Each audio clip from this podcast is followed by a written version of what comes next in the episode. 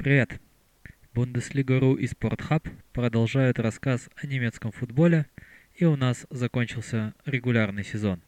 34-й тур в первой и второй Бундеслигах прошли на выходных, решились несколько остававшихся интриг, пойдем по порядку по ним. Первая интрига, самая главная, наверное, из того, что оставалось нам выяснить, кто же займет четвертое Лига Чемпионское место. Ну да, там еще оставались кое-какие шансы на то, что и третье место Лейпцига немного подвиснет. Ну, мало ли, вдруг у них коронавирус, а конспекты из РФС подъехали, и можно будет выставить команду Ю-17, но спойлер, этого не произошло, поэтому за четвертое место у нас боролись а, Гладбах и Байер. И с докладом по этой истории мы сейчас заслушаем нашего специального, но регулярного гостя Алю Синецкую. Итоги борьбы за Лигу чемпионов у нас вышли, в общем-то, достаточно ожидаемыми. Ну, разве что кроме того факта, что Дортмунд как будто бы как-то немножко раньше ушел на каникулы, словно забыв сыграть свой последний матч. А, но, с другой стороны, Дортмунд в этой борьбе у нас, в общем-то, и не участвовал. Шмели еще за тур до конца обеспечили себе и второе место, и Лигу чемпионов. А, и, в общем, то же самое, а, так сказать, де-факто можно было бы говорить и о Лейпциге, поскольку даже в случае побед конкурентов, в купе с собственным поражением, а, быкам надо было бы проигрывать с каким-то космическим космическим счетом вроде 0,20, чего, разумеется, не случилось. А, достаточно спокойно Лейпциг разобрался на выезде с Аусбургом 2-1. Дубль сделал Тима Вернера. Кстати, стоит посмотреть его голы, в частности, тем, а, кто интересуется, как, может быть, нападающий будет чувствовать себя в премьер-лиге, в Челси.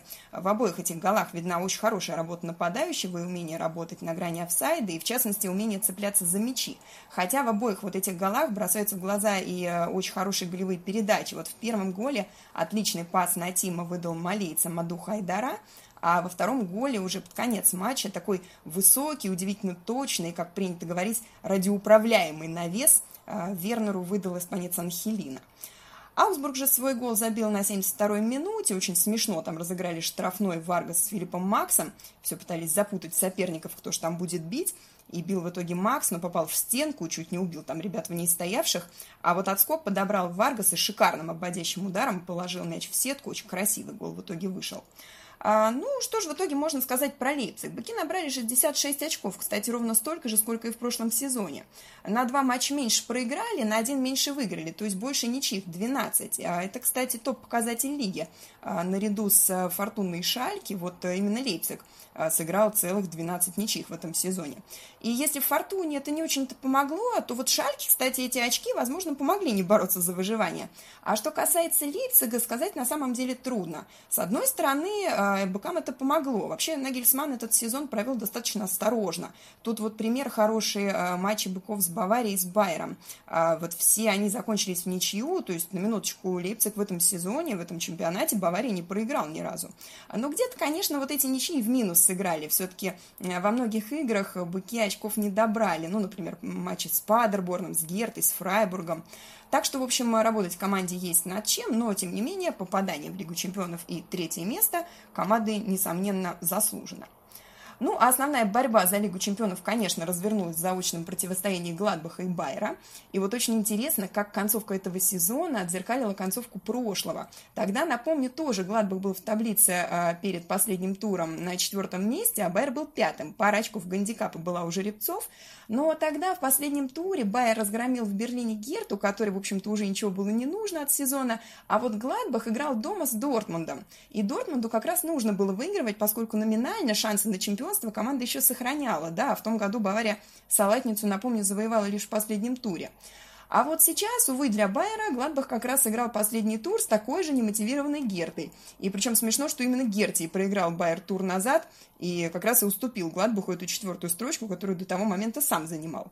А, тот матч с Гертой для Байера сложился неудачно, и всю неделю в Ливеркузине говорили, что в последнем туре надо будет постараться очень быстро забить и таким образом, может быть, оказать на Гладбах давление. Ну, сказано, сделано. Как говорится, Кевин Фолланд забил свой первый гол после возвращения из лазарета и забил очень быстро, на 69-й секунде. Это самый быстрый гол Байера в этом сезоне. И причем буквально первым касанием и первым ударом команды по воротам. А, хотя голевой пас там принадлежит Амире, нужно вот обратить внимание, что выцарапал мяч у соперника на бровке, прежде чем отдать его Амире, а никто иной, как Флориан Вирц. Так что за этот гол в большой мере его нужно тоже похвалить. И хотя счет так остался минимальным, матч на самом деле вышел очень веселым. Там на исходе получаса Амири забил из офсайда, на 47-й минуте Вайзер попал в штангу, потом сразу из офсайда забил Майнц, Баумгартлингер где-то на исходе часа забил второй гол, но арбитр гол отменил, углядев фол в атаке. Ну, а в конце там ливеркузинцы уже расслабились, огорчились, видимо, узнавая новости из Мюнхен-Гладбаха от стадионного диктора, так что чуть победу не упустила команда даже. Под занавес матча там Майнц дважды за пару минут попал в перекладину, один раз, один раз правда, из офсайда. А, ну, что итогом можно сказать про Байер? Наверное, конечно, ливеркузинцы огорчены, поскольку они же набрали на 5 очков больше, чем в прошлом году, а в Лигу чемпионов в итоге так и не попали. А, на матч больше команда выиграла и аж на 3 меньше проиграла. Очень классный второй круг провел Байер, особенно вот первую его часть до коронавирусной паузы. Там всего одно поражение вообще случилось. А вот э, после возобновления чемпионата потом уже три. Возможно, это, кстати, было обусловлено достаточно тяжелым календарем, потому что Байер там еще и э, полуфинал Кубка играл. Но, с другой стороны, кто же виноват, что Байер терял очки в каких-то матчах? Ну и, в частности, в том, что Гладбах на давление Байера быстрым забитым мячом отреагировал не совсем так, как хотелось ливеркузинцам. Жеребцы в своем матче счет открыли уже через пять минут после гола Фоланда. А на седьмой минуте забил Йонас Хоффман, хотя здесь надо обязательно отметить работу Мбало, который отдал а, Йонасу пас из очень жесткой борьбы в штрафной с двумя соперниками. В общем, этот гол его заслуга в большей степени. А второй гол уже под конец игры забил сам Мбало, кстати, воспользовавшись пасом Хоффмана, так что обменялись они так друг с другом голом и голевым пасом. Ну, а уже в добавленное время единственный гол берлинцев забил Видат Бишевич. Ну и итогом Гладбах у нас однозначно получает титул «Прорыв года», плюс 10 очков к результату от того сезона, плюс 4 победы, минус 2 поражения, и разница мячей даже выросла с плюс 13 до плюс 26. В общем, однозначно классный сезон и заслуженное попадание Гладбаха в Лигу чемпионов, которое команда и праздновала после матча очень трогательно, как шутили, чуть ли не веселее, чем Бавария свой титул. Ну, это можно понять. Почти 4 года Гладбах не играл в Лиге чемпионов, осенью 16-го последний раз жеребцы там появлялись. А, да и, пожалуй, после такого мощного старта, когда команда какое-то время даже на чемпионство могла претендовать, было бы просто зверски обидно жеребцам даже в Лигу чемпионов в итоге не попасть, так что, пожалуй, в итоге все сложилось правильно. А, ну что ж, мы поздравляем Дортмунд с серебром, Лейпциг с бронзой, Гладбах с Лигой чемпионов, но а Байеру желаем не расстраиваться, поскольку впереди у команды еще финал Кубка, и, в общем-то, на расстройство времени нет. Ну, а во-вторых, в главных, у Байера все-таки еще есть шанс попасть в Лигу чемпионов и стать пятой немецкой командой, которая в следующем сезоне там сыграет. Как иронизируют болельщики Аспириновых, да, плевое дело, надо всего лишь выиграть Лигу Европы. Добавлю, что Лейпциг у нас получается действительно единственным клубом, который во втором круге сумел не проиграть Баварии. Такие вот дела. Если кто помнит этот матч, отличная была игра. Прекрасно снова себя проявил Левандовский, который в этом сезоне в третий раз подряд стал лучшим бомбардиром чемпионата, забив на этот раз больше 30 голов. А также Левандовский был признан лучшим игроком сезона и, в принципе, это мнение я поддерживаю. Хотя, конечно, есть и Томас Мюллер, который прекрасно провел вторую часть сезона, особенно после паузы, и является главным впечатлением, наверное, от концовки сезона. Но все-таки, когда человек забивает как машина, и что в хорошие времена, что в плохие тащит команду, объявление его лучшим игроком сезона, это вполне объяснимо и не является чем-либо из ряда вон. Давайте вторую главную интригу мы осветим. Это была борьба за выживание, и тут все получилось не совсем так, как предсказывали скептики. Но они, наверное, не учли тот факт, что Унион — это, в принципе, клуб из категории тех, кто совсем отпилен на голову, и ему абсолютно все равно, там есть какие-то у него интриги, и может ли он на что-то повлиять, он просто выходит и делает свое дело. Он вышел и выиграл у Фортуны — не оставив той ничего, кроме мучительной надежды на Кёльн, а на Кёльн надеяться было незачем. Команда свой сезон закончила, играла расслабленно, а жутко, дико мотивированный Вердер свое дело сделал очень четко и, на удивление, безжалостно. Шесть забитых голов — это чуть ли не четверть от всех голов, которые команда забила в сезоне. Вот она их ухитрилась вбить в одном единственном матче. И хотелось бы, наверное, болельщикам северной команды, чтобы хоть что-то в запасах осталось на стыке, а их, несмотря на то, что матчи будут проходить без зрителей, все же решено проводить два. Один из них пройдет 1 2 июля, а ответный 6. Кто стал соперником Вердера в этих стыковых матчах? Ну, тут дело было очень непростое. Во-первых, конечно, многим хотелось получить Гамбург в сопернике для Вердера для таких матчей. Ну как, принципиальное противостояние, действительно, тут еще, пусть и не сотня миллионов на кону, как в плей-офф английского чемпионшипа, но все равно первая лига, принципиальный соперник, э, серьезное дело, обязательно надо побеждать, но, но Гамбург действительно очень серьезном споре с Шальке, наверное, за право быть главным посмешищем весны, назовем это так, весны, переходящей в лето, именно на летнем участке эту гонку выиграл, потому что за два тура до конца, находясь на месте прямого выхода в первую Бундеслигу, команда сперва проигрывает прямому конкуренту Хайденхайму, а затем влетает 1-5 Зандхаузену дома в последнем туре. И это при том, что Хайденхайм сам проиграл 0-3 Арминии, которая выиграла турнир, и ей ничего не было нужно. И, в принципе, шанс-то давал. Победа Гамбурга выводила его на третье место. Но, но, но, Гамбург во второй год подряд во второй лиге остается даже без стыковых матчей и продолжит свое веселое пребывание на низшем уровне. Армения и Штутгарт э, оформляют прямой выход в первую лигу. Хайденхайм становится соперником Вердера в стыковых матчах. И, конечно же, думаю, большинство из нас будет переживать за Вердер в этой борьбе. Все-таки команда не так давно была чемпионом, но Хайденхайм это не та команда, которая ничего не привнесет в Бундеслигу. Это был бы очередной колорит, это очередная деревня, которая прорывается к своей мечте вслед за Хофенхаймом, да, недавняя история. И такое дерби Хоффа и Хайде могло бы нас тоже порадовать в следующем сезоне, и, как знать, может быть, еще и порадует. А пока давайте к самому Хофенхайму перейдем борьба с Вольсбургом заочная у них была за то, кому надо будет меньше раундов квалификации играть в Лиге Европы. Потому что очков у них было перед туром поровну, и тот, кто финишировал в итоге шестым, ему на один раунд квалификации преодолевать меньше. Да, в этом месте нужно сделать сноску обязательно на то, что Вольсбург, он, как и Байер, теоретически еще может Лигу Европы выиграть и вообще в Лигу Чемпионов у нас попасть на следующий год, и тогда ему эти раунды квалификации будут до одного места. Но проблем у него с этим будет очень много. Потому что, как минимум, первый матч 1-8 финала с Шахтером он уже дома проиграл. Э, тогда еще на вот на, на той самой последней предкоронавирусной неделе. И теперь ему то ли в Украину, или на Украину, тут уж нужно подчеркните сами, ребят, э, надо будет ехать, э, чтобы разбираться с выходом в следующий раунд, или они вообще в пригородах Кёльна этот матч будут проводить.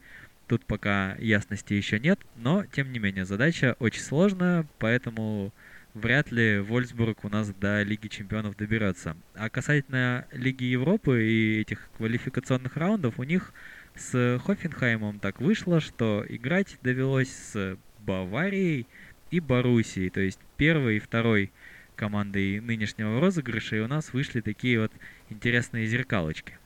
И в принципе, характеристика, которая вот прям наглядно показывает нам сейчас разницу между Баварией и Дортмундом, потому что Бавария Вольсбург 4-0 вынесла, а Дортмунд Хофенхайму 4-0 проиграл. Как это можно было сделать в последнем туре? Понятно, что вы расслабились, но ведь именно в этом и делается разница между командой, которая все на свете хочет выиграть, и командой, которая довольствуется малым. А теперь на тему Дортмунда набросит наш постоянный колумнист Арти Бундевица. Есть много вполне рациональных аргументов, чтобы снова доверить команду из Дортмунда Люсьену Фавру. Вопрос в том, признает ли в конце концов клуб, что больше они хотели бы видеть кого-то в рваных джинсах на, на бровке, нежели умного дедушку.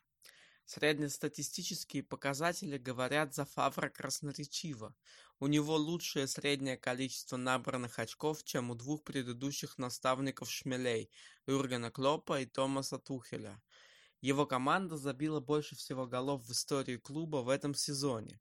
Все ведущие европейские клубы хотели бы видеть молодых игроков, которых он выпускал на поле. И в течение многих месяцев было трудно найти команду, играющую в более эффективный футбол на континенте. Несмотря на это, когда правление Боруссии Дортмунд должны будут ответить на вопрос по итогам окончившегося вчера сезона Бундеслиги, кто должен возглавить их команду в следующем сезоне, они столкнутся с чрезвычайно сложной дилеммой. Скорее даже с мировоззренческим вопросом. Потому что вопрос ухода Фавра и замены его кем-то другим сводится к тому, как смотреть на бытие клуба э, с точки зрения идеалиста или прагматика. Исключительно в случае с этим тренером прагматики скорее предпочтут оставить команду именно в руках Фавра. Два года, которые он провел в Дортмунде, еще раз ясно показали, кем не является швейцарский тренер. В Боруссии Дортмунд эта характеристика сводится к одному и может быть очень неудобной для критического восприятия действительности. Люсьен Фавр не Юрген Клоп. Он полная противоположность Юргену Клопу. Антиклоп. Там, где Клоп говорит надавить и поджать, Фавор выступает за внимательное сдерживание. Там, где Клопу нужны гитарные рифы, Фавор с нетерпением ждет хорошей мелодии. Там, где Клоп хочет сократить расстояние, Фавор удлиняет его. Там, где Клоп производит впечатление соседа, Фавор культивирует образ человека из другой галактики. Тот, кто думает, что будет лучше, если Клоп вернется и продолжит возглавлять Боруссию, а таковых много, если не большинство в стане Дортмунда, тот, вероятно, получает Фавра в качестве народного тела в своем клубе. В итоге, в любой беседе болельщик Боруссии повторяет как мантру э, то, что только не ленивый не сказал о швейцарце. Он не проявил себя, не оказался профессионалом в таком клубе. Он потерпел неудачу, упустил возможность. Он не смог потянуть клуб интеллектуально. Он должен был выиграть чемпионат, но он не выиграл. И нужно искать какое-то очередное воплощение Клопа. Но черт возьми, как выиграть чемпионат, если против тебя играет одна из лучших Баварий за последние 15 лет? В течение э, двух сезонов Э, когда Фавр возглавлял Боруссию, были фазы, э, когда, если бы швейцарец был уволен, э, в то время такое мнение защищало бы себя, не вызывая никаких сомнений. Тем не менее, Фавр не был уволен, а значит, он и клубное руководство пытались найти причины неудачи в другом месте. Сегодня же вышеозначенный подход к вопросу, да или нет Люсьену Фавру, был бы слишком поверхностным. Да, Фавр не выигрывал чемпионат, но, как и всеми обожаемый Клоп, в пяти из семи сезонов, в которых он командовал в Дормунде. Да, в лиге, чемпион которого выигрывает во втором круге 15 из 16 матчей, вы не являетесь вечным неудачником, который не может выиграть салатницу. Вы можете быть лучшими за последние несколько лет, но так и не получить ее. Глядя на эти два года в целом, нет сомнений в том, что Боруссия упустила возможность, которую, возможно, в ближайшее время уже не получит. Бавария была в глубоком кризисе прошлой осенью. Если чемпионат Германии должен выиграть кто-то кроме баварцев, соперники должны использовать такие моменты. В первый раз, однако, сама Боруссия попала в кризис весной – а второй в этом сезоне параллельно с Баварией осенью. Она сыграла только один тур на уровне, который дал надежду на соревнование с мюнхенским магнатом. То, что Боруссия не выиграла ни одного трофея за последние два года, э, является ее неудачей. Не гигантской. Мы все-таки давайте э, будем знать пропорции и вспомним около 200 миллионов евро преимущества Баварии. Второе место для Боруссии – это лучший результат, насколько это возможно. Но команда могла бы выжимать больше, и они знают это в Дортмунде. А, вообще, в 2020 году Боруссия пропустила 13 голов в лиге, а забила 43. А, она вы, выиграла во втором круге 13 из 16 матчей. Проиграла только Баварии, Байеру и Майнцу. Э, если команда выиграет 13 э, из 16 матчей, они будут бороться за чемпионство почти в каждой лиге. Э, если бы не тот факт, что в это время главный соперник выигрывал 15 из 16, то все бы было на мази. У Боруссии весной был только э, один очевидный промах в стиле 2019 года. Мы помним те прекрасные мгновения. Это выбивание из Кубка Германии от Вердера. Я говорю сейчас про 20 год. Потому что прощание с Лигой Чемпионов благодаря ПСЖ было вполне ожидаемо. Боруссия как клуб хочет быть экстравагантным. Фавр не таков. Конечно, мы говорим не о каких-либо физических аспектах, а о влиянии на массы. Боруссия может изменить его, но весьма частично. Фавр знает свои ограничения. Он никогда не ищет лучей солнца. Он знает, что в жизни этого очень мало. А современная идентичность Боруссии построена на чем-то совершенно ином, нежели на кропотливой работе в стиле, присущем более жителям юго-запада Германии. Оставление Фавра в должности может быть очень рациональным выбором, давая клубу шанс на долгосрочную стабильность в том месте, где он находится, то есть на высоком европейском шельфе и в ранге ведущего университета для талантливой молодежи. Однако нельзя исключать, что Дортмунд будет немного сходить с ума.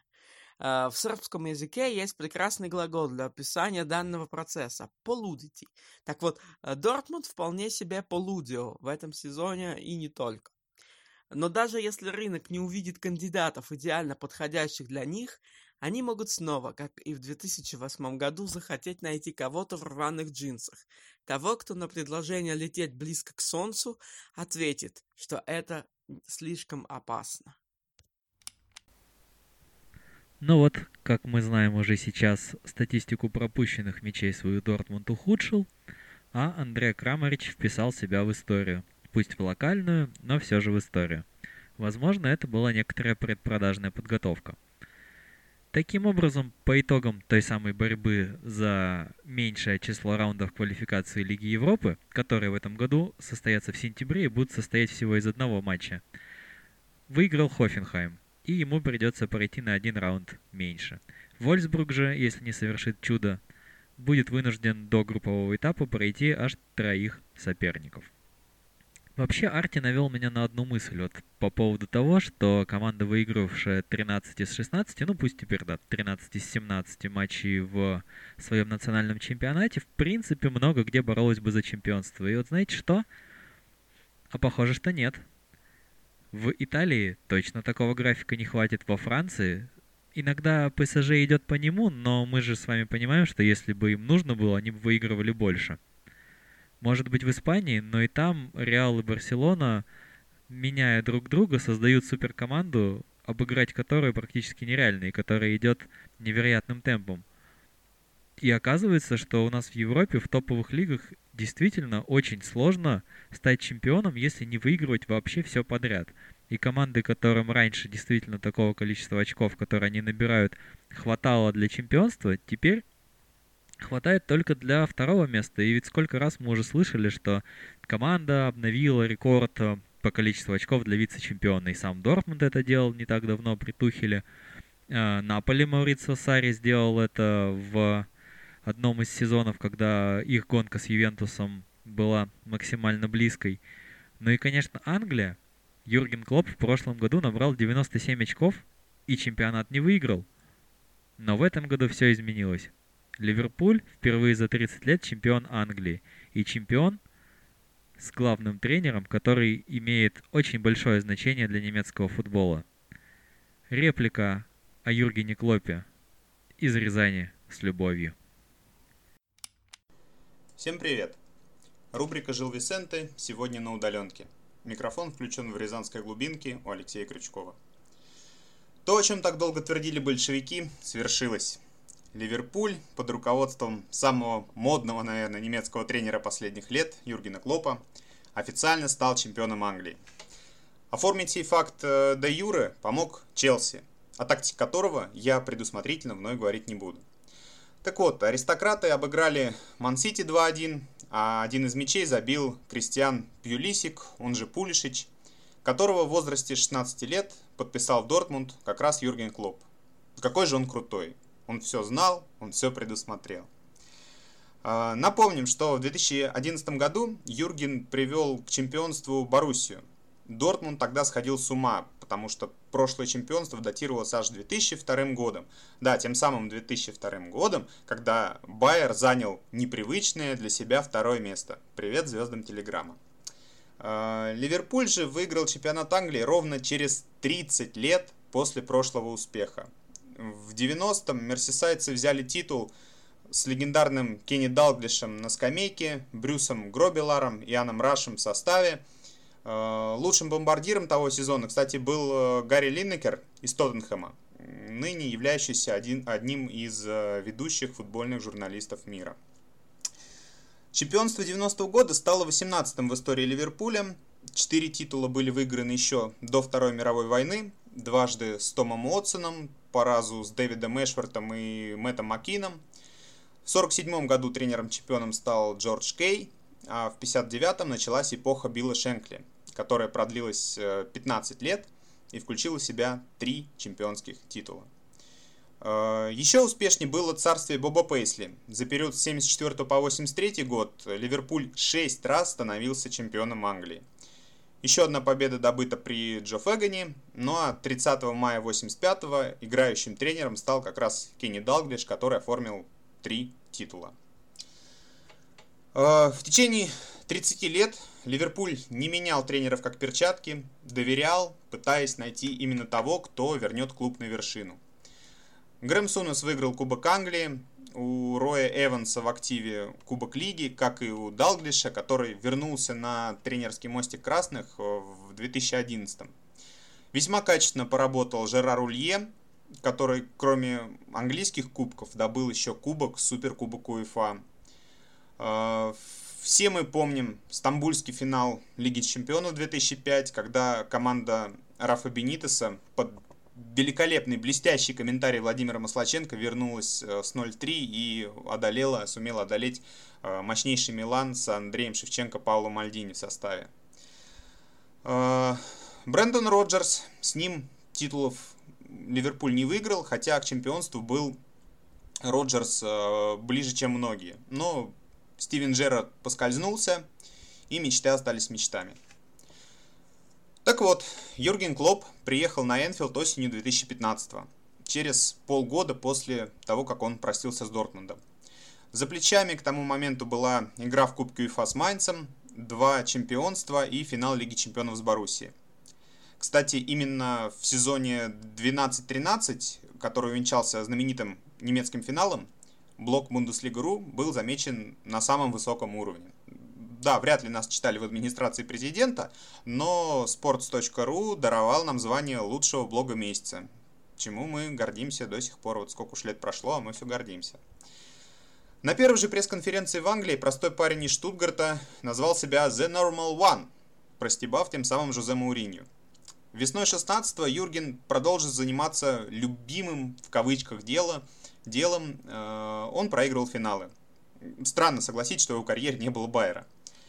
В Кубке Англии красные уступили тогда по пенальти Ман-Сити, а в Лиге Европы не справились с Севильей, именем которой турнир тогда можно было и называть. Несколько чемпионств подряд, у Наэмери, тренеришка, все дела. В премьер-лиге у Ливерпуля дела шли гораздо хуже, восьмое место всего лишь. Через год природа начала очищаться, но лишь настолько, что позволило Ливерпулю стать четвертым в премьер-лиге, то есть попасть в Лигу чемпионов. Ну и, соответственно, в сезоне 17-18 случился тот самый финал с приемом Серхио Рамоса на Мохаммеде Салахе. Финал клуб, разумеется, проиграл, а через месяц мы с коллегами на Никольской улице в Москве угощались каким-то странным кушанием, которое раздавали всем желающим весьма развеселые египетские болельщики, верившие, что Омо Сала, несмотря на травму, покорит Россию. Справиться с непрухой Клопу удалось уже в 2019 -м. Ливерпуль уступил в первом полуфинальном матче Лиги Чемпионов Барселоне 0-3, но разгромился негранатовых э, в ответной встрече 4-0. Помним тот самый угловой тренд Александра Арнольда и великолепная победа. А вот победа на Тоттенхэмом в финале вышла уже какой-то дежурный, 2-0. Но в премьер-лиге счастье тогда снова не случилось, несмотря на великий сезон, который выдали и Ливерпуль, и Сити. Они шли ноздря в ноздрю, но ноздря Гвардиола оказалась э, немного шире, ровно на одно очко.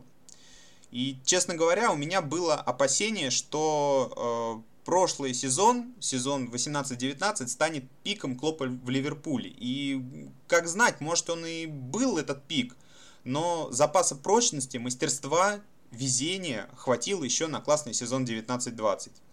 Да, проиграли Атлетика в Лиге Чемпионов, но в, премьер-ли... в премьер-лиге у Ливерпуля был только один конкурент. Его звали коронавирус. Юрген Клоп таким образом стал первым не британским тренером, который привел красных к чемпионству. Да, после рестарта чемпионата Англии самое яркое, что выдал Ливерпуль, это просмотр матча Челси-Сити. Игроки смотрели его вместе. Безумная радость от Алекса Чемберлена, Ван Дейка и других ребят. Неясно, как долго э, клуб сможет удержаться в европейском овертопе. Хватит ли сил, мотивации, ресурсов. Но сейчас это все не важно. Важно лишь, что you'll never walk alone и какой же клуб крутой. Будьте такими, как Юрген. Всем добра. Ух, Заметьте, Алексей даже ухитрился в этот раз обойтись без упоминаний Эдмонтона в своем спиче. Похвально. Впрочем, что там было обсуждать в плей-офф, он пока не вышел, Фила Кессела туда не обменяли. Зачем воздух в суе сотрясать? Германия завершила чемпионат. Знаете, живя в России и наблюдая за тем, что творит Российская лига, это простое, в общем-то, в понимание людей и действа, то, что немцы смогли это сделать без скандалов, в заранее обозначенные сроки, сделав все четко, размеренно, по регламентам, и даже если был случай с Дрезденом, они его четко проконтролировали, это заслуживает уважения.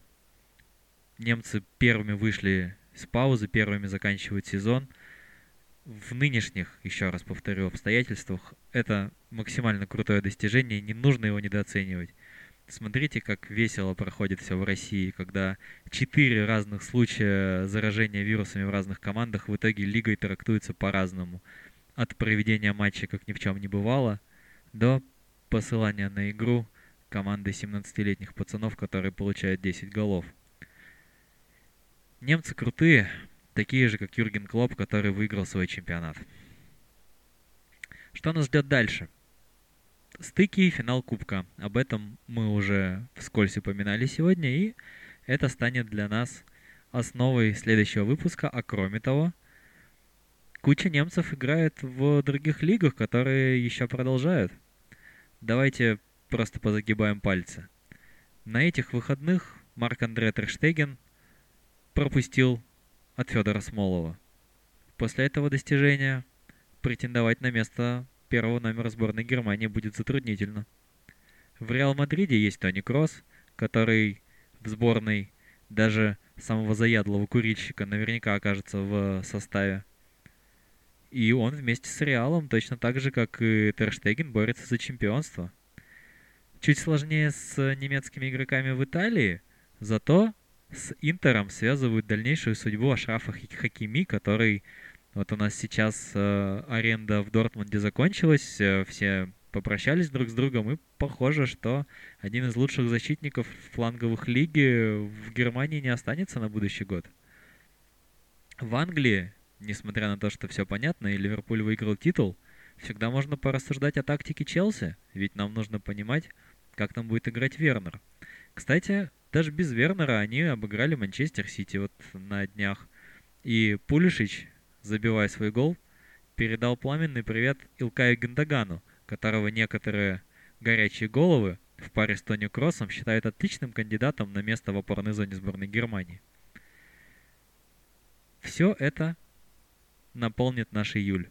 Мы с вами не будем прощаться, потому что немецкий футбол можно найти много где даже в России. есть Доменика Тедеско, а в Португалии Юлиан Вайгль. Оставайтесь с нами. Пока.